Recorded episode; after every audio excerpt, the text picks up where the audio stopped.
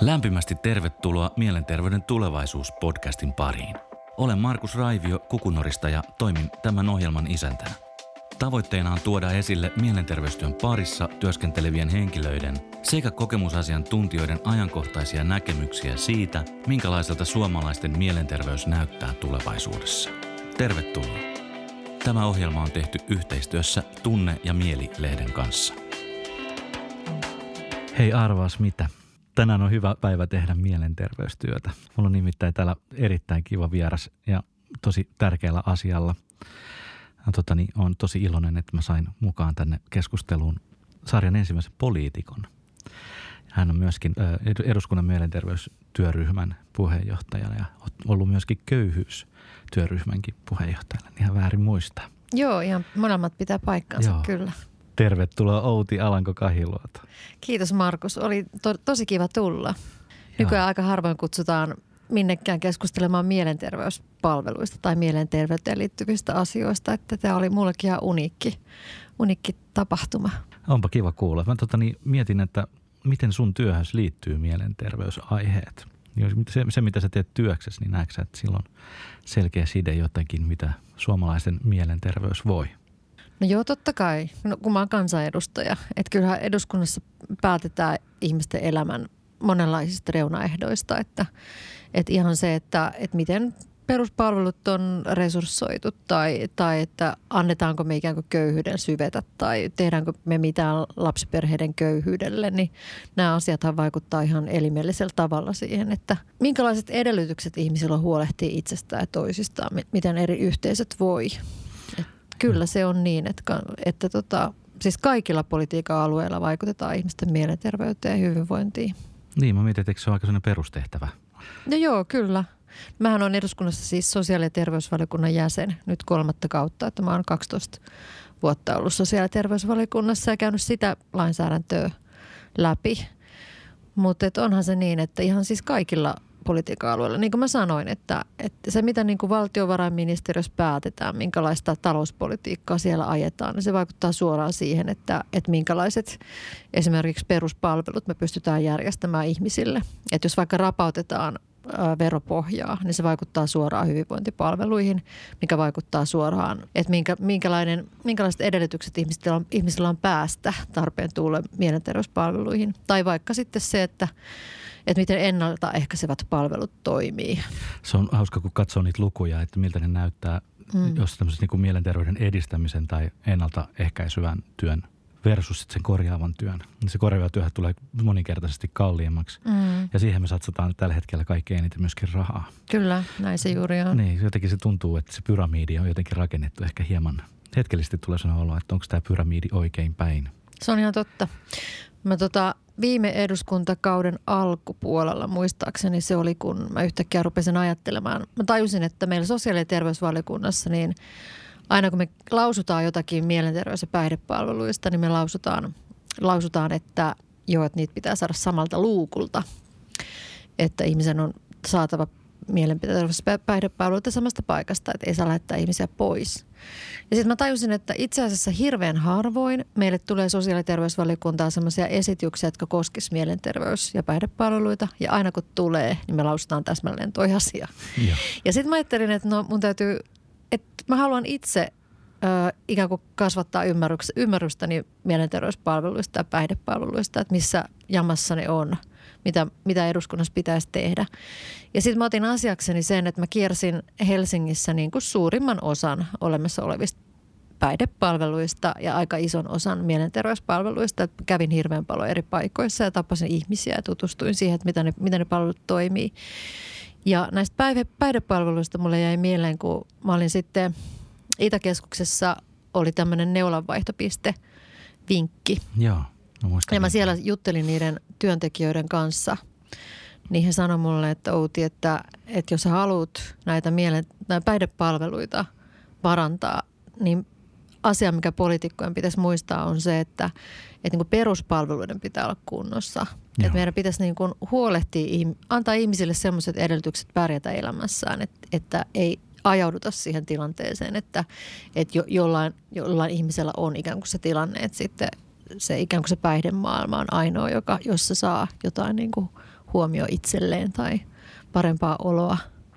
Niin mä mietin sitä retoriikkaa. Mä mm. tiedän, että on myöskin kirjallisuuden tutkija, että mm. me puhutaan luukuista ja me puhutaan kynnyksistä, niin. mutta sitten mä mietin joskus, että, että tota, mitenköhän se, niin se kaman käyttäjä mahtaa näistä sanoista miettiä. Niin. Mä oikein miettiikö se oikein mitään, koskeeko tämä edes häntä. Niin Aivan. se asia, että jos mietittäisiin mikä tahansa muu asiakaspalvelu, mm. niin mehän tietenkin kysyttäisiin siltä ihmiseltä, siltä palvelukäyttäjältä, että mitä sä tarvitset tällä hetkellä sun elämässä kaikkein eniten tai mitä sä koet, että me voitaisiin sua auttaa. Joo, ihmiset haluaa tulla kohdatuiksi. Että mä muistan tuolta vinkistä myös sen, että kun mä sitten kysyin heiltä, että, että onko se kokenut työntekijät niin työssään turvattomuutta. Että se oli, kuitenkin se vinkki oli siellä aika omassa kolossaan siellä jossain parkkipaikkojen takana, että, että vähän mulla kesti, kun mä löysin sen sieltä Itäkeskuksen takapihoilta. Ja sitten kuitenkin siis meillä on yhteiskunnassa aika niin voimakkaat käsitykset siitä, että minkälaisia – No esimerkiksi harhoja voi vaikka kovien päihteiden käyttäjällä olla, että, että tällaiset ihmiset voi olla väkivaltaisia ja niin edelleen. Niin nämä työntekijät sanoivat mulle, että joo ei, että tämä on sellainen paikka, jossa nämä ihmiset niin kokee, että heidät otetaan ihmisinä vastaan. Että heidän asiakkaat ei ole koskaan väkivaltaisia tai äärimmäisen mm. harvoin on. Että, että ne ihmiset kokee tulevansa paikkaa, jossa ne, he saa apua, heidät kohdataan, heidän niin tarpeensa tunnistetaan ja tunnustetaan. Joo. Se oli musta kans jotenkin mieleenpainavaa, todella, todella hienoa. Mitä sä näet, että köyhyys liittyy mielenterveyteen? Jos mietit näitä ihmisiä siellä vinkin, mm. vinkin luukuilla, niin tota, onko ne köyhiä ihmisiä? No onko se keskituloisia vai rikkaita No joskus ihmisiä? voi ollakin. Sieltä vinkistä niin jäi itse asiassa mieleen myös se, että, että he sanoivat, että, että tota samalla tavalla kuin kouluttamattomuus on alkanut periytyä, niin yhä enemmän näkyy myös sitten tämmöistä niin pahojen päihdeongelmien periytymistä. Että heillä käy esimerkiksi, he kertoi silloin, että heillä käy asiakkaana yksi nuori, joka tulee isä äitinsä kanssa. Niin. Että molemmat käy hakemassa pi, tota, vaihtamassa neulat. Niin. Että no epätoivo ruokkii epätoivoa, että, että jos ikään kuin ei, ei ole kiinni, ei, ei ole kiinni tota, esimerkiksi koulussa, mm. sulla ei ole koulussa kavereita, sua kiusataan, sulla saattaa olla vaikka joku diagnosoimaton ö, oppimishäiriö – ja se sen takia sitten häiriköit tunnilla ja sitten sä tuut leimatuksi ikään kuin vaikeaksi nuoreksi tai, tai tämmöiseksi häiriköksi ja sua aletaan kohdella jotenkin niin torjuvasti. Mm. Sitten sä putoot siitä koulu, koulujärjestelmästä. Sulle ei ehkä sitten jos sulle ei ole kotona vanhempia joilla olisi edellytyksiä huolehtia, huolehtia sun koulunkäynnistä. Että vanhemmat saattaa kamppailla itse niin kuin pärjäämisen kanssa, että ei ole työpaikkaa, ei ole välttämättä koulutusta. Mm. Voi olla jotain muuta sosiaalista ongelmaa, vaikka päihdeongelmaa. Nykyään se tavallaan se kasautuu. Puhutaan just tämmöisestä syvenevästä köyhyydestä. Että sitähän se sitten tarkoittaa, että, että ihmiset ei pysty auttamaan toisiaan. Joo, ja monesti niin kuin lastensuojelutaustaisilla nuorilla esimerkiksi voi olla just tämmöistä, että nuori otetaan huostaan tai sijoitetaan sen vuoksi, kun hänelle on lähipiirissä sitä aikuista. Mm. Että tota, yksi tämmöinen lakialoite, jonka kanssa mä oon kamppailun nyt tällä, tällä kaudella on se, että – Mä haluaisin, että, että, että ne nuoret, jotka on lastensuojelussa, niin heidän oikeus tämmöiseen yhteiskunnan tukeen, niin sanottu jälkihuoltoon, se jatkuisi 21 vuoden jälkeen. Nimittäin nyt on niin, että kun nuori täyttää 21, niin sen jälkeen hän ei saa enää, hänellä ei ole tämmöistä kontaktiaikuista tai, tai tukea niin yhteiskunnan puolelta, joka auttaisi häntä. Ja se on kuitenkin semmoinen, semmoinen ikä, että, että noin 21-vuotiaana se huostautettu nuori on sitten ehkä selvinnyt toisen asteen opinnoista, koska niistä tyypillisesti voi mennä vähän pidempään, että jos on ongelmia. Ja, ja tota, pitäisi sitten muuttaa omaan kotiin. No, voi tulla sitten asumisen kanssa, vuokramaksun kanssa, käyttäytymisen kanssa voi tulla ongelmia, että jos, jos sulta puuttuu se tuki.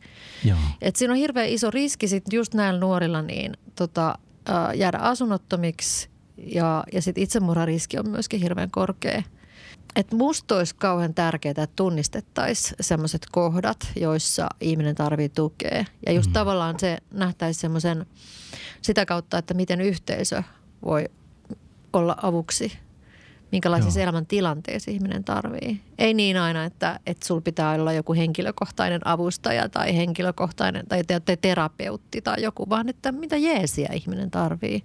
Nähtäisi tavallaan se ihmisen elämäntilanne. Aivan. Me tiedetään, että semmoiset nuoret, joilla on toisen asteen opinnot mm. ei ole lähtenyt käyntiin. Esimerkiksi peruskoulun jälkeen niillä on huomattavasti suurempi riski myös sairastua myöhemmin. Kyllä, kyllä. Ja myöskin sitten liittyen nimenomaan näihin lastensuojelutapauksiin, niissä on selkeä yhteys. Ja myöskin voitaisiin nähdä, että aikainen päihteiden käyttö myöskin niin kuin liittyy asiaan. Ja ne on usein näitä ylisukupolvisia. Että nähdään se, että siellä, siinä perheessä on jo sellainen kulttuuri, mitä sä lähdet niin automaattisestikin seuraamaan, että, mm. että näin tämä elämä menee ja näin tämä toimii. Mm.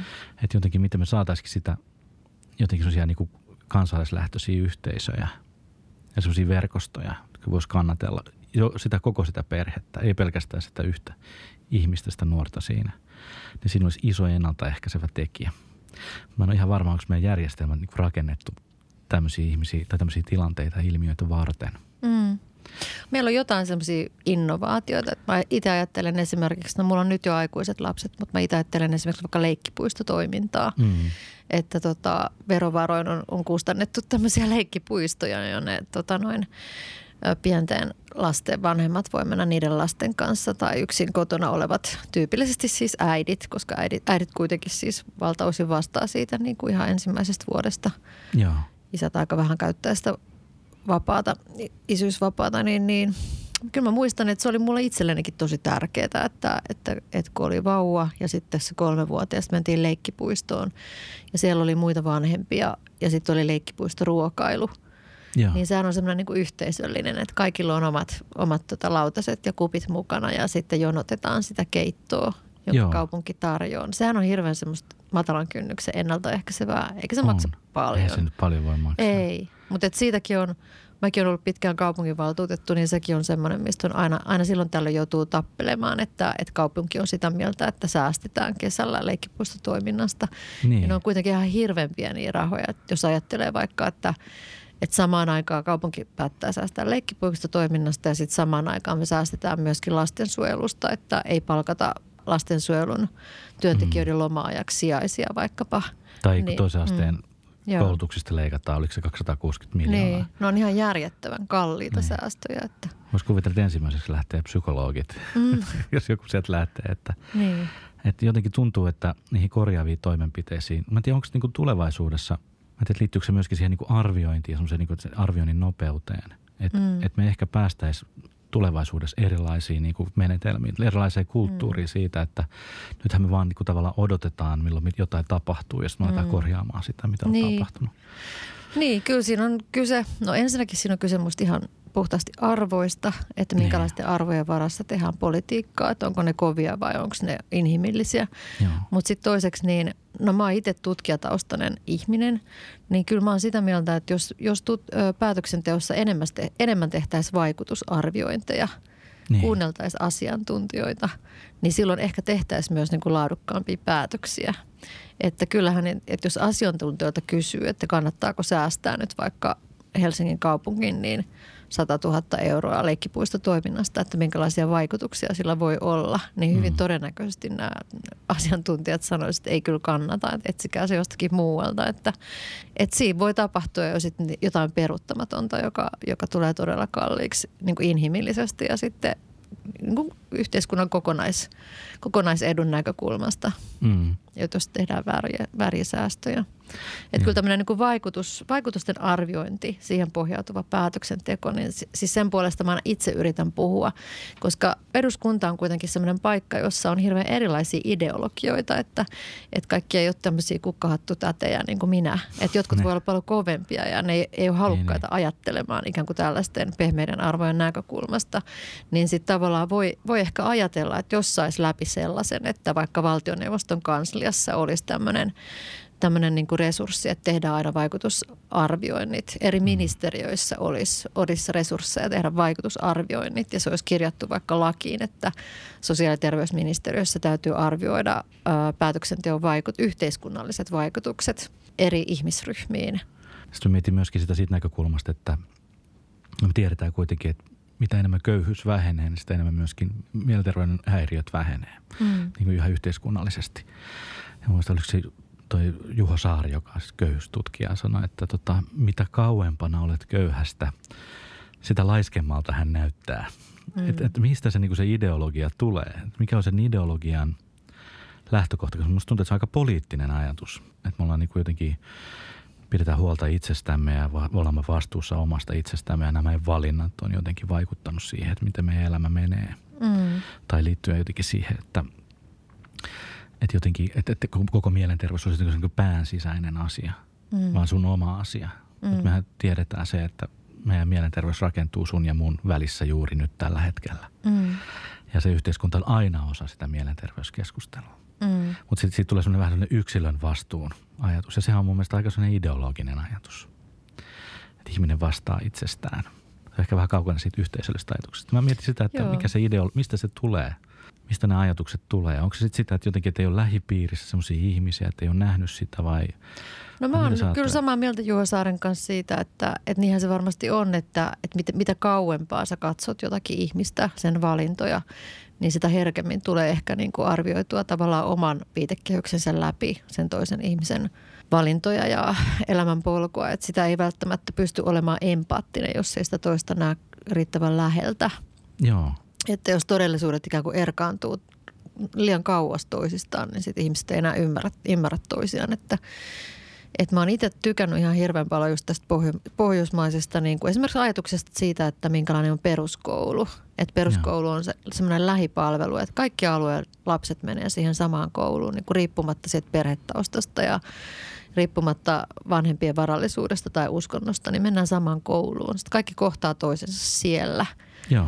Ja, ja tota, mä ainakin itse niin kuin lämmöllä ajattelen niin kuin 70-luvun, 80-luvun peruskoulukokemuksia, vaikka ne on tavallaan niin kuin karujakin monessa suhteessa, mutta siellä on mm. nähnyt sen koko niin kuin hyvin, tai yhteiskunnan siis läpileikkauksen, että, että tota, ja itse, me ollaan asuttu mun perheeni Itä-Helsingissä nyt parikymmentä vuotta ja on pitänyt hirveän tärkeänä sitä, että mun omat lapset menee tavalliseen lähi- lähikouluun. Eletään semmoisessa yhteisössä, missä on asuu lähellä monenlaisia, mahdollisimman heterogeenisella asuinalueella. Joo. Se on todella arvokasta. Et se mikä onkin huolestuttavaa on, on, että just tässä pääkaupunkiseudulla niin asuinalueet on alkanut eriytyä toisistaan entistä voimakkaammin ja sitten samalla myöskin koulut on alkanut eriytyä toisistaan.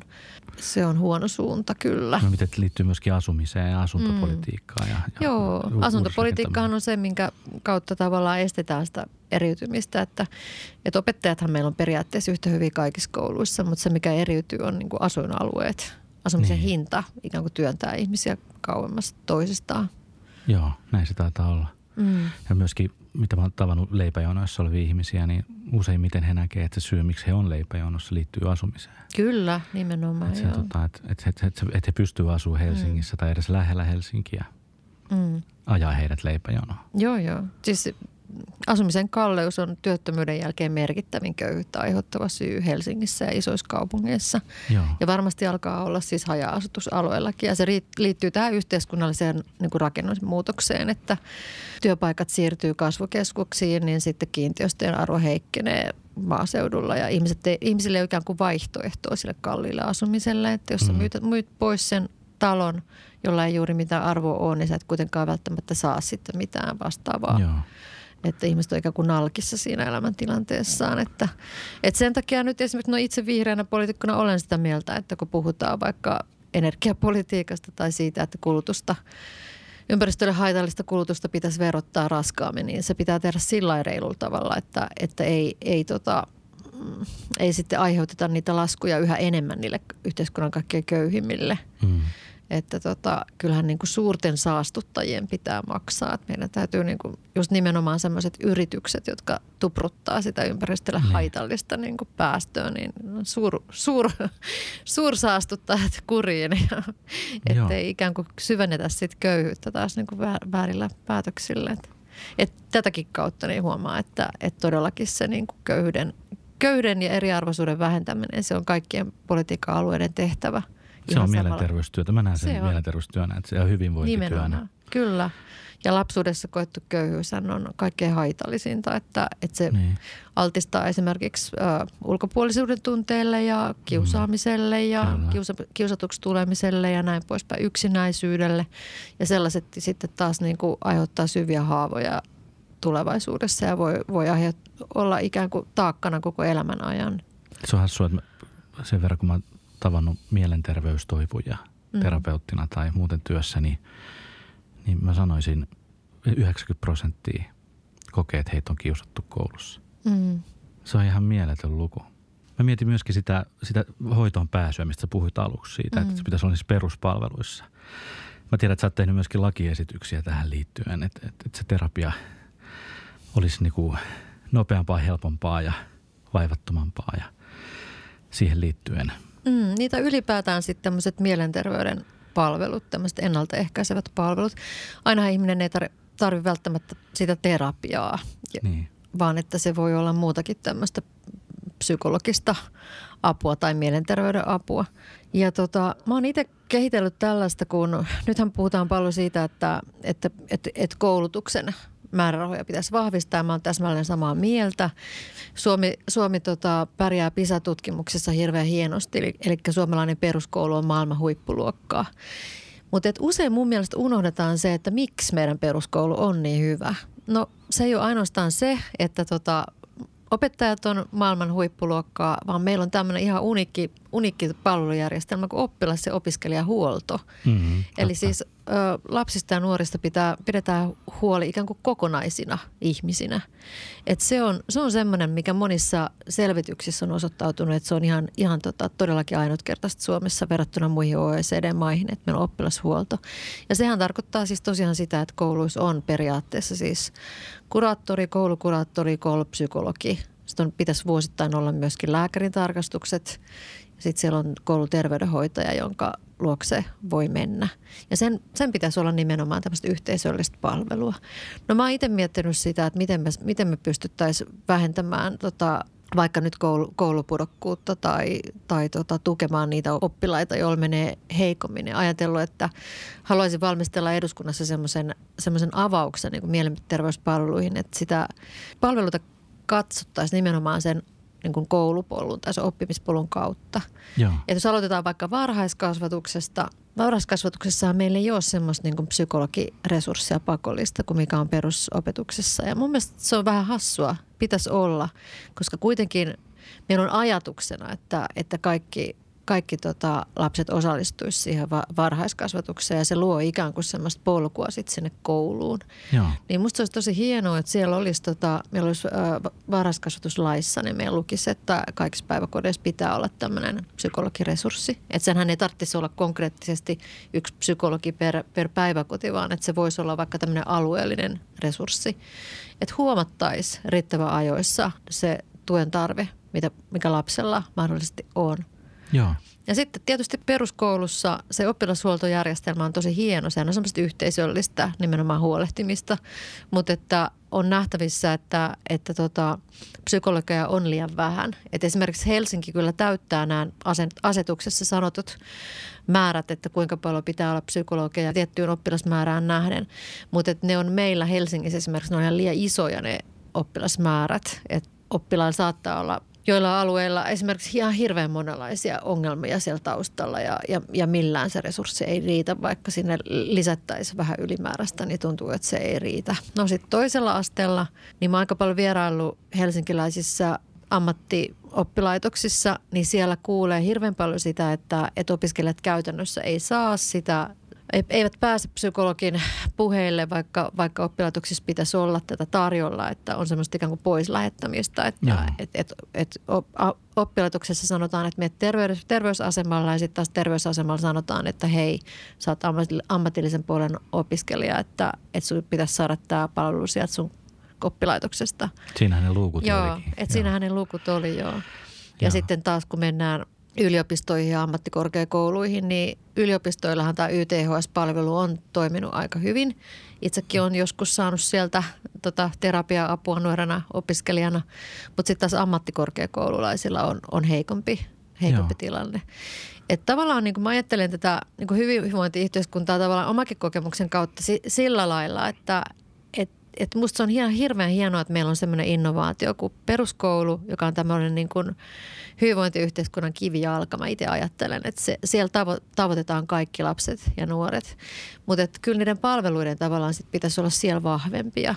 Että et musta se oli hirveän traagista. Mä muistan joskus kymmenisen vuotta sitten, kun Helsingissä olikohan se Diakonissa laitos, niin toteuttui tämmöistä niin etsivää nuorisotyötä, että, että he etsivät näitä nuoria, jotka oli pudonnut perusopetuksesta. Vamos. Joo, Vamos etsi ja sitten heitä löydettiin, näitä nuoria löydettiin, etsittiin ja löydettiin. Ja sitten tutkittiin myöskin sitä, että mitkä ne oli ne syyt, että miksi nämä nuoret on pudonnut, pudonnut tota noin perusopetuksesta niin musta se oli ihan hirveän traagista, että todettiin, että suurimmalla osalla näistä nuorista oli joku oppimishäiriö, mm. mitä ei oltu huomattu koulussa.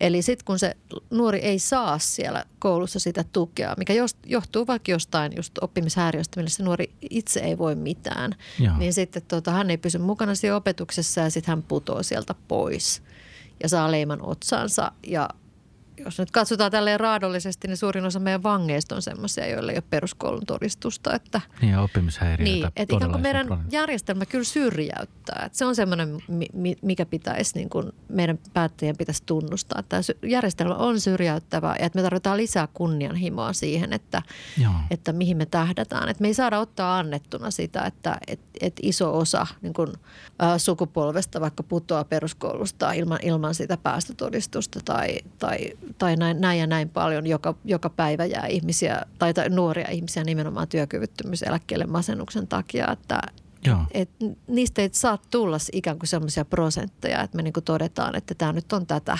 Tota, luku on kasvava tai mm. lineaarinen käyrä näyttää jostain syystä ylöspäin itsemurhan luvuissa masennuksessa, varsinkin näissä työkyvyttömyyseläkkeissä. Mikä on niin kuin mielenterveyden tulevaisuus? Miten sä näet sen niin kuin poliitikon näkökulmasta? Että miten se miltä se näyttää, mihin suuntaan me ollaan menossa. Mikä on ne trendit ja ne heikot signaalit. Sä tapaat paljon ihmisiä, sä kuulet paljon tarinoita. Mm. Mihin suuntaan me ollaan menossa? Mun täytyy sanoa, että mä olen hirveän huolissani, että tota, kun eduskunnassa on käsitelty tätä sote-uudista, uudistusta, niin sen yhteydessä, käsittelyn yhteydessä on, on ollut havaittavissa se, että puhutaan terveyspalveluista, mutta ei puhuta juurikaan sosiaalipalveluista. Niin. Ja, ja tässäkin hallituksen lakiesityksessä niin lähiterveysasemista on tulossa paikkoja, joille ei ole velvollisuutta antaa minkäänlaisia päihde- eikä mielenterveyspalveluita. Että se laista puuttuu velvoite tarjota mielenterveys- ja päihdepalveluita. Ja kyllä mä niin kuin itse olen itä-helsinkiläisenä ollut tästä ihan älyttömän huolestunut. Meillä on Helsingissä maan suurin päihdekuolleisuus. Mm. Ja nimenomaan pitäisi, vaikka mä inhoan sitä luukkusanaa, mutta meidän pitäisi pyrkiä nimenomaan siihen, että sieltä lähiterveysasemalta saisi kokonaisvaltaisesti palveluita. Että, että jos ihminen saa itsestään sen voiman, että menee sinne lähiterveysasemalle ja sanoo, että mä tarvitsen apua, niin ei voi olla niin – että siellä lähiterveysasemalla sanotaan, että joo, mutta meillä ei ole täällä, täällä päihde- eikä mielenterveysosaamista, eikä me voida tehdä sosiaalipuolen päätöksiä, että me tuonne maakuntaan. Tähän on se, mitä hallitus joo. esittää. Niin on. Että se on, mä todella toivon siis sydämestäni, että tuo esitys ei mene läpi. Että nyt tällä ensi viikolla eletään ratkaisun hetkeä eduskunnassa ja toivon, että se ei mene läpi, koska se on todella suuri, suuri takapakki, taka-askel tota meidän – järjestelmälle, jossa nyt jo on siis tietenkin paljon korjattavaa ja, ja aukkoja, mutta musta se on ihan käsittämätön ajatus, että, ei, mm. ei, että jos halutaan tehdä järjestelmää paremmaksi, niin sitten säädetään sellainen laki, että lähiterveysasemilla ei tarvitse olla mielenterveys- eikä, eikä päihdeosaamista. Niin. Se on musta järkyttävää. Eikö se niin omasta silmistä näyttää siltä, että niin sotesta jäi se so johonkin pois? No se jäi, se jäi pois. vaan te jäi tilalle. Joo, niistä tulee terveysasemia, että niin. Niin ja se johtuu nimenomaan siitä, että, että, tota, että yksityinen ei voi tehdä viranomaispäätöksiä, niin siitä, siitä johtuen ei, vo, ei voida sitten tämmöisiä esimerkiksi vaikka lastensuojeluun tai mm. raskaampiin palveluihin liittyviä päätöksiä ei voida tehdä siellä. Tuosta luukusta tuli vielä mieleen se, että tota, me tehtiin sellainen kysely Mielenterveyskeskusliitossa, mm. että neuvontapalveluista. Mikä on yleisin kysymys, mitä ihmiset kysyy, kun ne soittaa? Mm se on 17 000 jäsentä ja siis, siis mm. tulee hirveä määrä puhelut joka päivä. Yleisön kysymys on tämmöinen, että soitinko mä oikeaan paikkaan? Niin. No Onko mä oikeassa paikassa? Se, niin, se jotenkin se kertoo siitä, että mm. kuinka monta kertaa on saanut kuulla elämässä aikaan, että, että sä oot ihan väärässä paikassa. Niin, että lähdet, lähdepä pois, niin, että niin, se, tästä. Jotenkin, se jotenkin luo niin. sitä yhteyttä Joo. kauhean hyvin. Joo, se mitä Vamos on, on tehnyt ja nyt toi Mesäätiö, niin se, ne on tehnyt hirveän arvokasta työtä siinä, että ne on niin analysoinut just sitä, että että kuinka monen kontaktin kanssa vaikka huostaa otettu nuori on ehtinyt olla elämänsä aikana tekemisissä Joo. ja kuinka monta kertaa hänet on lähetetty pois. Ja monesti saattaa olla, että sen nuoren ympärilläkin on iso armeija viranomaisia, niin. mutta että kenelläkään ei ole ikään kuin kokonaista vastuuta siitä, siitä nuoresta. Niin, tai sellaista kokonaiskuvaakaan. Tai ehkä. kokonaiskuvaa, niin. että ihmiset niin. vaihtuu, työntekijät vaihtuu, kenelläkään ei ole vastuuta.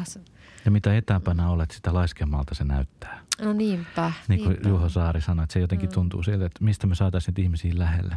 Niin.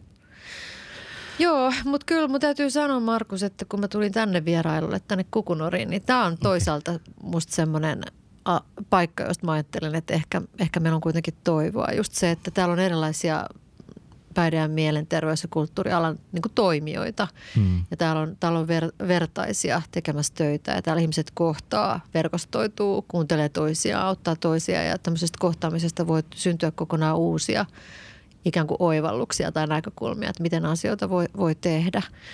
Niin kyllä mä toivoisin, että tulevaisuuden mielenterveystyö voisi olla nimenomaan just tällaista. Ja tarkoitan, en, en ole nyt vieras, tota, noin ystävällinen. Tota, Olit sitten mitä vaan, niin hyvältä Mutta tämä ihan vilpittömästi sanon, että tämä oli ihan parasta, mitä mä oon okay. pitkään aikaan Onpa nähnyt. kiva kuulla. Että... Mulla olisi loppu vielä tämmöinen haaste sulle. Tota, niin me aika alkaa loppumaan. Mä mietin, että haluaisitko lähteä tämmöiseen juttuun mukaan. Mulla on ollut kaikkien vieraiden kanssa tämmöinen ajatus, että – tämmöinen niin vanha freudilainen tämmöinen vapaan assosiaation ajatus, että jos mä sanon yhden sanan, sano mitä sun tulee ekaksi mieleen, kun kuulet sen sanan. Okei. Okay. Haluatko lähteä tähän? Totta kai, totta kai. Loistavaa. Kiitos rohkeudesta ja etukäteen. Onko sä valmis ensimmäiseen sanaan? No, toivotaan. Sote. Sota. Potilas. Asiakas, valitettavasti. Kuntouttava työtoiminta. Äh, rahan leikkaaminen. Aktiivimalli. Syrjäyttävä. Toivo. On. on, munkin mielestä on. Kiitos suuresti, että sä tulit mun vieraaksi tänään. No, kiitos kutsusta kiitos ja hyvää paljon. jatkoa teille. Kiitos. Kiitoksia vieraallemme ja kiitoksia sinulle, että kuuntelit Mielenterveyden tulevaisuus-podcastia. Olisin kovin kiitollinen, jos voisit kommentoida ohjelman sisältöä tai heittää jopa ehdotuksia jatkosta. Kiitoksia. Ensi kertaa. Moi.